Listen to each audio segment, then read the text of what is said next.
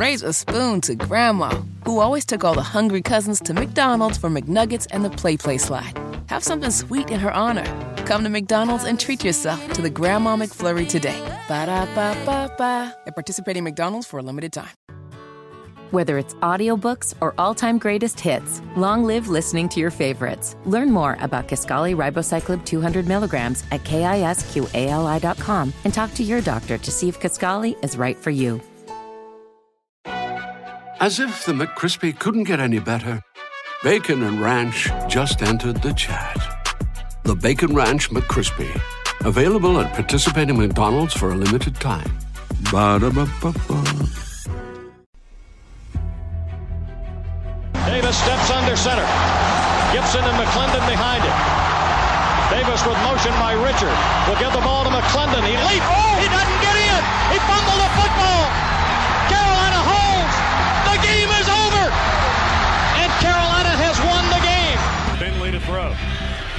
The middle, intercepted. Wolfolk again. Wolfolk the other way. At the 30, the 40. Wolfolk to midfield. Miles Wolfolk with the pick. The heels on the doorstep of an enormous victory. Left side of the line. Hood standing to Williams' right. Williams gonna throw. One on one. Davis has it. Touchdown. Carolina wins. Carolina is the Coastal Division champion. Bernard fields it at the 26. Heading to the far side. Gio at the 35. Gio, he's at the 50. No, he's not. Yes, he is. Gio is gonna take it for a touchdown. Are you kidding me? Connor Barth for the possible win. Snap, spot, kick away, high enough, long enough.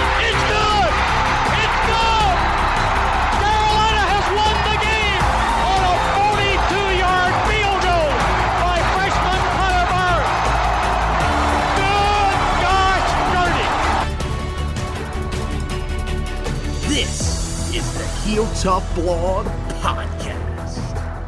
Hey guys, and welcome in to another edition of the Heel Tough Blog Podcast. It's Anthony Pagnotta, Josh Marlowe back with you. This was supposed to be a video version of the podcast. We were supposed to continue our video versions of the podcast.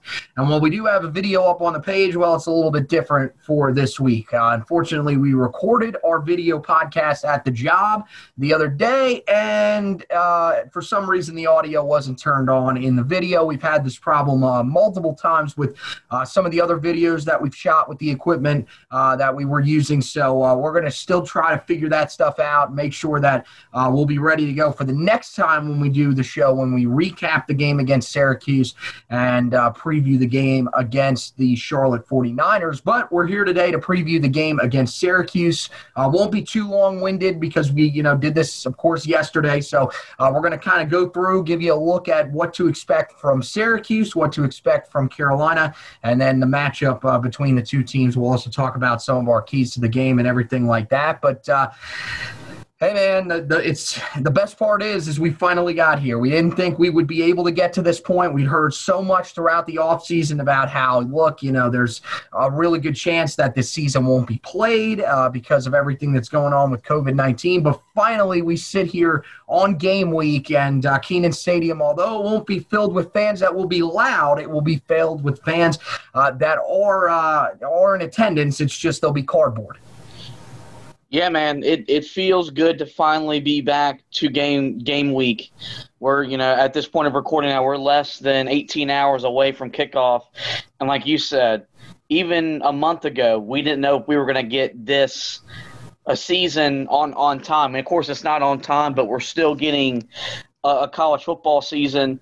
And you know, it's a good thing for many different reasons. But for, but for Carolina, the expectations around the program are as high as they've ever been during you and I's fandom, and it's it's been a lot of fun. That was a fun off season before COVID kind of put football on the back burner. But um, we're here. There's a lot of expectations in and around Chapel Hill, and it should be a fun football season for Carolina.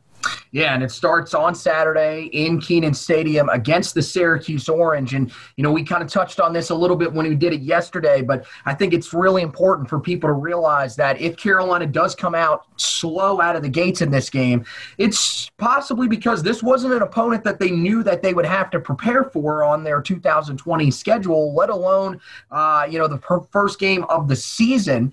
And uh, the Syracuse Orange last year, well, man, they did not have the type of season that they were expecting before the season last year. We remember sitting there reading through the magazines, just watching, you know, all the conversations on television before the season began. Some people thought this could be the second best team in the ACC.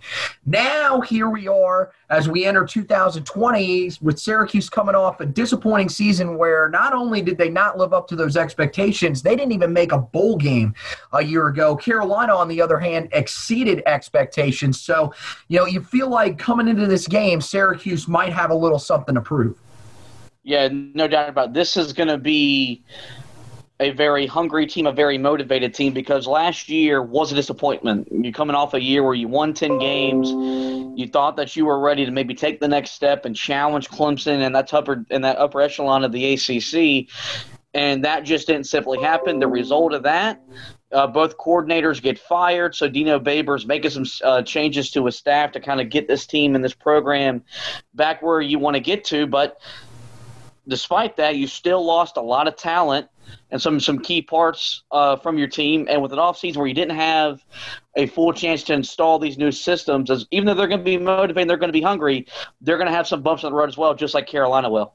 Well, and look, everything starts on the offensive side of the football with them. Last year, uh, a pretty successful year, especially through the air. Uh, junior quarterback Tommy DeVito, of course, many probably remember him uh, being, you know, a, a, guy that played in uh, in an All Star game uh, out of high school. So this guy's very talented. I mean, a 19 to five touchdown to interception ratio a year ago. Really had a pretty solid year, but that was when he was able to get the football out of his hands. He took 50 sacks a year year ago because his offensive line really struggled. Now this year won't have the type of weapons that he had a year ago around him. Trishton Jackson, the transfer wide receiver from Michigan State, is gone, so that's a thousand yard receiver that he won't have uh, in his arsenal, as well as three running backs. Uh, the top three rushers on the team actually from a year ago will not be out there. Of course, loses top rusher Moe Neal, uh, who ends up graduating, and then uh, the opt outs from both Abdul Adams and Jarveon Howard. So, uh, you know, this is something that, you know, for Syracuse and for Carolina, I think that's going to be the main focus for both sides is, is just what does this offensive line look like uh, and how are they able to sort of protect the quarterback? And if, that, if they are able to do that, it'll be able to drive this offense. But, you know, this is an area that is a little weak for the Orange entering 2020 still. Yeah, both of them have question marks among the trenches for Syracuse on the offensive side of the football. How do you get better after the struggles last year? And for Carolina, you're trying to replace Aaron Crawford and Jason Strowbridge, which is not going to be easy, but you get a formidable opponent to where you feel like you have a chance of doing that in this first game to kind of build some momentum. Remember, Vohasek has got a lot of uh, praise coming out of camp. He's supposed to take a big step forward. And some of those guys that we have questions on that defensive line, this is a good chance for them to kind of come out, make a few plays, gain some confidence because this defense, if they're going to take the next step, they've got to get better up front despite the losses as the aforementioned Aaron Crawford and Jason Strowbridge. Yeah, and I think there's definitely a chance for Carolina to do that. Of course, when the depth chart was released the other day, Tomari Fox was the guy uh, that ends up uh, taking over the starting role beside both Jaleel Taylor and uh, Raymond Vohasek, who you talked about there. Uh, the only real shock that we saw Kaimon Rucker is going to be a part of that defensive line, a little bit of a smaller guy on that defensive line. And we were kind of talking through that, saying how, you know, it might be a little bit of an advantage with his speed being pushed inside, maybe trying to get that matchup more often than not with the guard who won't be able to keep up with his speed. So it'll be interesting to see how Carolina is able to get after the quarterback in this game, which is, I think, one of the big keys is, is can they find a way to make Tommy DeVito uncomfortable? Because as you know, we we know just from being you know able to watch him in the ACC, if Carolina's not able to get to him, he's going to be able to find a way to move the football down the field. Uh, even with the guys that you know end up leaving, still got Taj Harris who's coming back at wide receiver, uh, Nykeim Johnson in the slot, a small speedster. So uh, Carolina does have to be careful with this Syracuse offense. Now on the other side of the ball, Syracuse's defense a year ago really, really struggled, especially against the pass, allowed 262.5 yards through the air. Uh, that's not really going to be a recipe for success if they're going to find a way to upset Carolina in this one. The Tar Heels have to be able to take advantage of that secondary that struggled a year ago. They do have some playmakers, but ultimately they really weren't able to consistently stop teams, and that could set up for Carolina to have a big day through the air uh, against the Orange. Yeah, I mean, when we broke down the schedule last week, we talked about how this matchup, even though it wasn't originally on the schedule, really favored Carolina starting out and what's going to be this unusual season because there's just so many question marks about Syracuse. On the defensive side of the football, you've got Andre Cisco, who's a great secondary player, but there's a lot of question marks behind him, and they're, they're just not as good in the other areas where you feel like if Carolina can get that push up front, then they're going to be able to have their way. And you mentioned that it's you know this good chance for this offense to have a good day through the air, and that's always a possibility with Sam Howell and the the weapons he has at wide receiver. I still think that if Carolina wants to be a run first football team, and that's what they're going to try to do first, is establish the run and let the play action pass build off of that. And and so that you know, but that's my opinion. Maybe you disagree. I just see this team, even though there's questions mark about that secondary, Phil Longo is going to want to get Michael Carter and Javonte Williams involved and set the tone early. Well, I think you know you always it's it's hard not to say that you don't want to lean on on your starting quarterback that is coming into the season off an amazing true freshman year where he set multiple passing records uh, in terms of true freshman in the NCAA. Of course, set many program records at Carolina. Um, and you know I think the the other thing is is that if you want him to have a chance at the Heisman, uh, you you are going to sort of sort of use your offense in a different way to make sure that uh, he, you know, can can get his touchdowns through the air. And you're still not going to want to take away those big plays that we saw late last year. Uh, but with that being said, though, I understand what you're saying is that you know you want to open up that passing game with the run game, and I think you know it's it's going to be kind of a strategic thing. And this is something that really Carolina has not been able to do in recent years because you know especially the run game here really since uh, Elijah Hood left, and, and you had those Elijah Hood, TJ Logan combination backfields, you've really been struggling to consistently run the ball. You know, Jordan Brown, you know, he had his moments, Antonio Williams had his moments, but last year was the first time, really, since Elijah Hood and TJ Logan, where you felt that you could run and pass to win the game. You, you, if you needed to lean on one heavier than the other, you could still find a way to win. Now, I think the balance is is the ultimate thing because as we talked about when we did the schedule breakdown, that game against Virginia Tech, you know, last year really kind of showed that where they really became pass happy, and in the end, they didn't win the game because even though they had a ton of success through the air, it, it, became predictable at a point.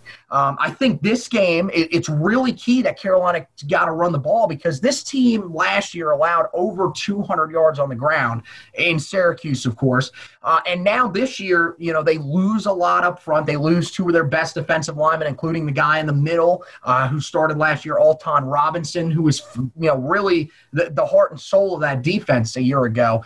And then at linebacker, you're starting two guys that haven't had any significant defensive reps taken in their career, including a guy that is a true freshman, very talented talented true freshman, uh, be that in Stefon Thompson. But this is, you know, th- that's asking a lot for them to come out against, a, um, you know, two guys that last year, if Javonte Williams doesn't get injured late in the season, he ends up reaching the thousand yard mark. Michael Carter, of course, did reach the thousand yard mark. So I think in this game, in order to set the tone, and especially because you're going to be dealing with a weird environment, which we'll talk about a little more in depth here in a second, I think running the football is where you're going to find your most success, and you've got to take advantage of that.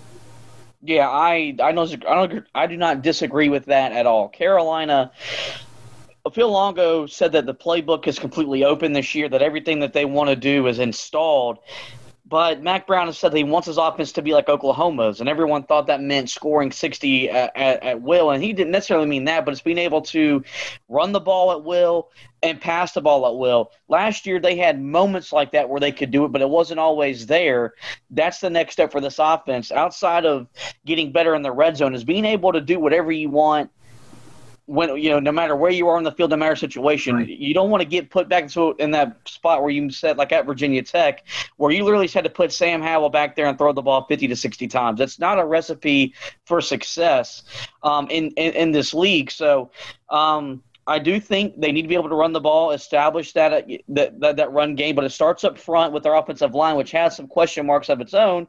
But you're you're going against a defensive line that you should be able to push around more often than not.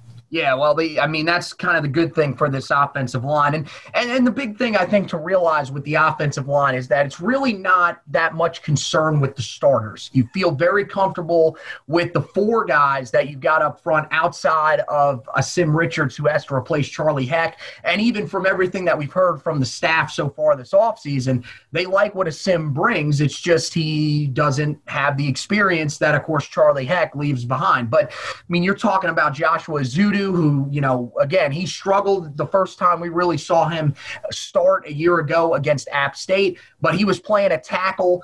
Uh, now I think he fits so well at left guard, and he only allowed one sack all last year, and it was that sack, uh, the sack fumble that was uh, created in the App State game by Demetrius Taylor. Of course, everybody remembers that. But you know, other than that, he was fantastic. I thought Marcus McKethan was great. I, I, he's probably, you know, the guy I look at as the leader on that offensive line right now, him along with Jordan Tucker, who, of course, we remember, you know, last year built off of what was a great start against uh, NC State to close the 2018 season. And then, of course, Brian Anderson, who stepped up and played well after Nick Polino went down. So uh, I think, you know, you still feel comfortable with the starters up there. Um, I think, you know, at, at the least, you know that that group was able to help you run the football very successfully last year. You still got to protect the quarterback better. We're not talking about Syracuse like numbers where you let up 50 sacks uh, all in the season, but we're still talking about a team that needs to find a way to protect Sam Howell a little bit better. And with the combination of it, you need Sam Howell to be able to get some of his passes out quicker because there were times where he held on to the ball a little bit too long this year. Um, of course, you know, we know that could change with the fact that they're kind of opening his legs up a little bit more this year. Um, and that could also help them in the red zone. One of the other things, and we didn't really mention this when we talked uh, yesterday when we were doing the show, but I, I was thinking about this here just a little while ago. I think this game, along with the, the, the next two to begin the season, before you get to that Virginia Tech game, is really an opportunity for you to sort of develop a little bit of uh, familiarity and a little bit of confidence between quarterback and tight end. That was one thing that we didn't really see a whole lot of last year. That was part of the reason why I think the team struggled as much as they did in the red zone, uh, which you know was helped out by the fact that they were able to hit so many long touchdowns. I think teams will be trying to take that away from them this year. So they're going to have probably more red zone opportunities and they're going to need to take advantage of it. Do you feel like this is a stretch where getting Garrett Walston going is key like I do? I do feel like there will be some set plays to try to get him involved in the offense. When we talked about the offensive side of the preview, I mentioned that that's the one thing that was missing from this offense, and really from Carolina's offense since Eric Ebron departed under Larry Fedora. They haven't had a guy at tight end that was going to make consistent big time plays, and I, I, I think I feel like they need that. You need that guy on third downs when people are trying to double team Dyami Brown and Dazz Newsome. And I, and I think you mentioned um, the red zone, which is a great point. That's a lot of times you see in football where the tight end is a is a mismatch nightmare. You've seen the NFL, you've seen it with certain teams in college. If they can get more production from Garrett Walston or whoever was to step up and make plays, it's going to take this offense to another element or dimension. So I do think that you'll see Phil Longo try because you feel like these first three games you've got some leeway to where you can kind of tinker with some stuff even in the second and the third quarters just mm-hmm. to see what works and what doesn't and you might see that with the tight end position. And then one other thing that I'm kind of glad that we, you know, the first one didn't record, of course, not because we can't be on camera, but I, I saw this statement today from Rod Gilmore, who, uh, of course, is an ESPN college football analyst.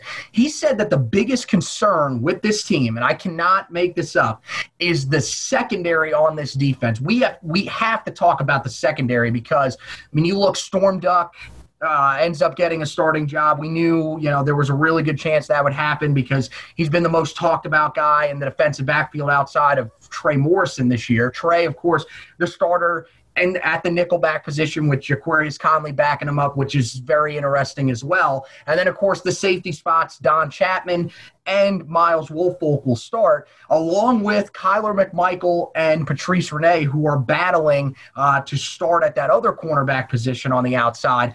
And, you know, the depth behind them looks pretty great as well. I don't understand how Rod Gilmore thinks that that's the biggest concern with this team. But hey, if that's the biggest concern going into this game and throughout this entire season, I think I'll take it.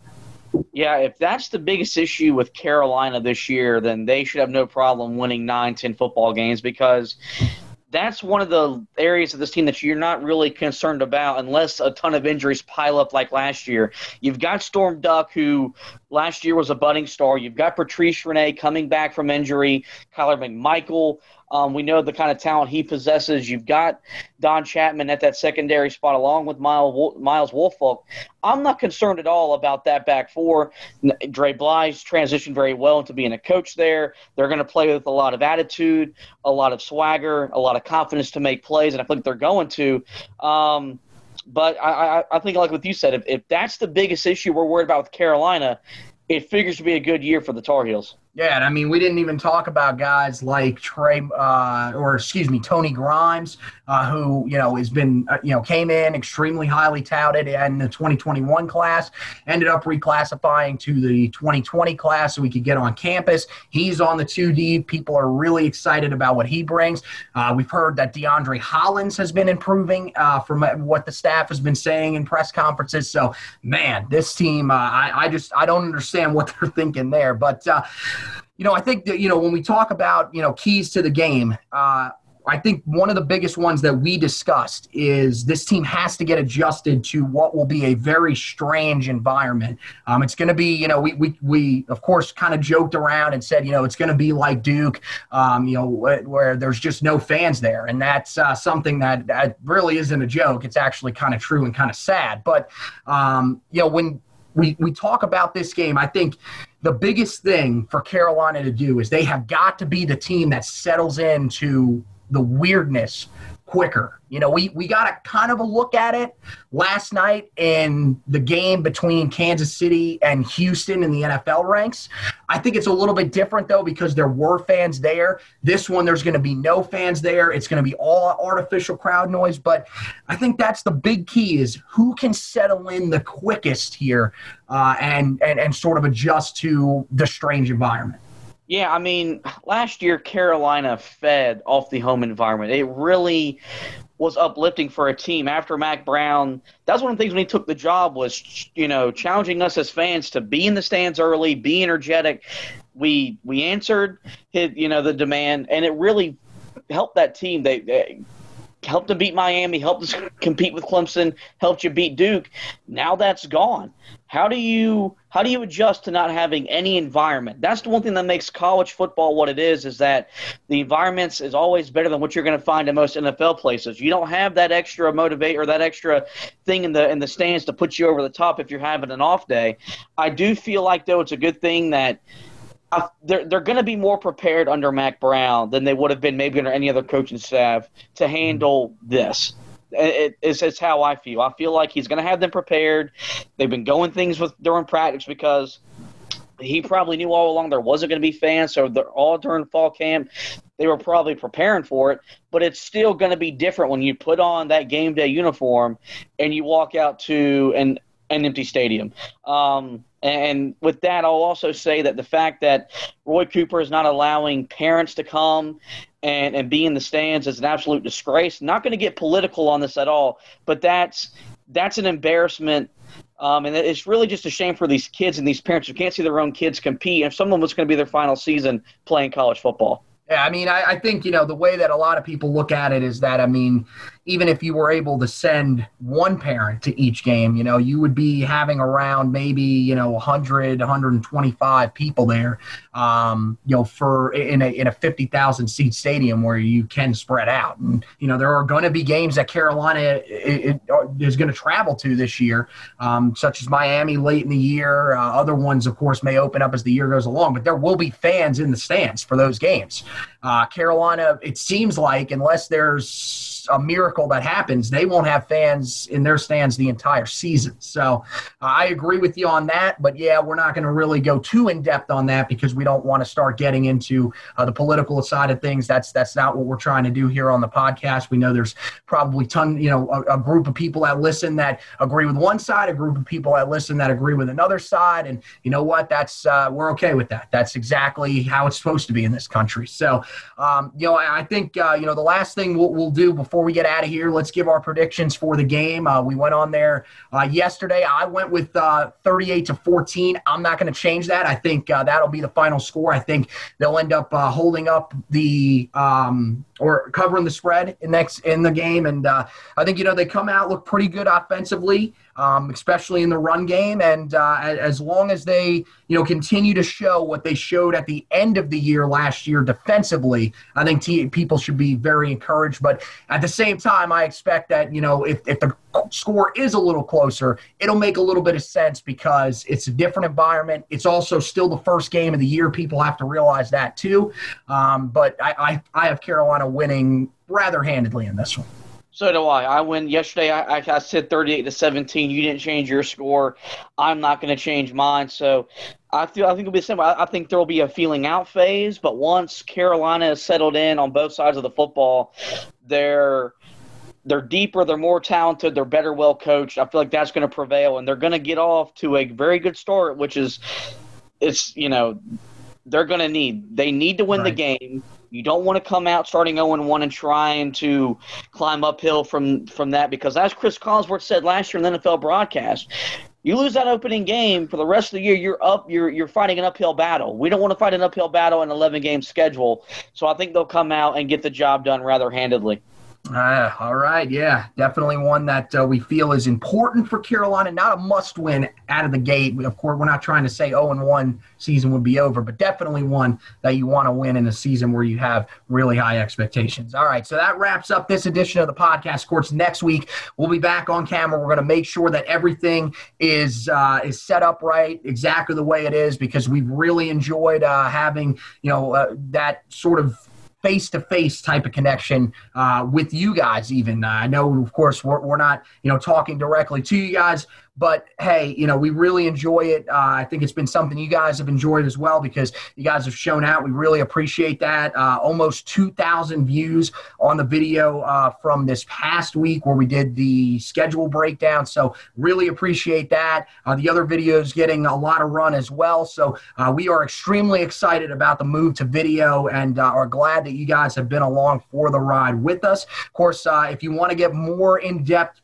prepared for this game against Syracuse, Syracuse, head over to the website, uh, heeltoughblog.com. You guys can check it out there. Plenty of great articles on the website that you guys can check out uh, in terms of this game. Uh, you know, we got the Syracuse preview, we got the bowl predictions, uh, which, you know, everything will kind of start with this game, so you guys can check that out. Uh, also, we've got some other stories up there for you guys. Bryson Richardson in the transfer portal. If you guys didn't know about that, make sure you check that article out as well. Um, and then, of course, after the game is over, we'll have you covered. We'll have uh, three three days straight of recap articles that'll come out. So we'll have the recap that'll come out tomorrow night after the game is over. You'll have the uh, trench report, which will which Josh will do. He'll take a look at the offensive and defensive lines, which uh, especially early on in the season this year will be one of the most interesting aspects of this team.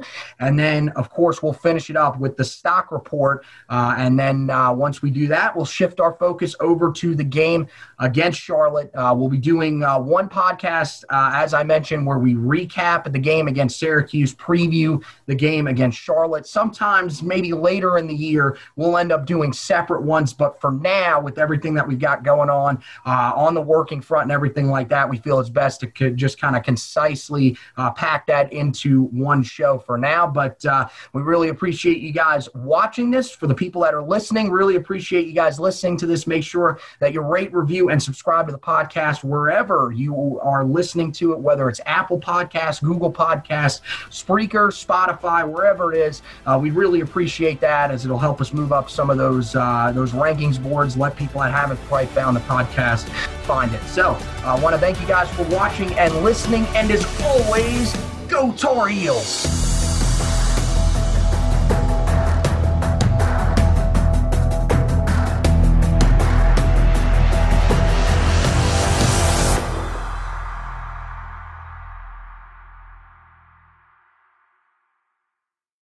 Raise a spoon to Grandma, who always took all the hungry cousins to McDonald's for McNuggets and the Play Play slide. Have something sweet in her honor. Come to McDonald's and treat yourself to the Grandma McFlurry today. Ba da ba ba ba. At participating McDonald's for a limited time.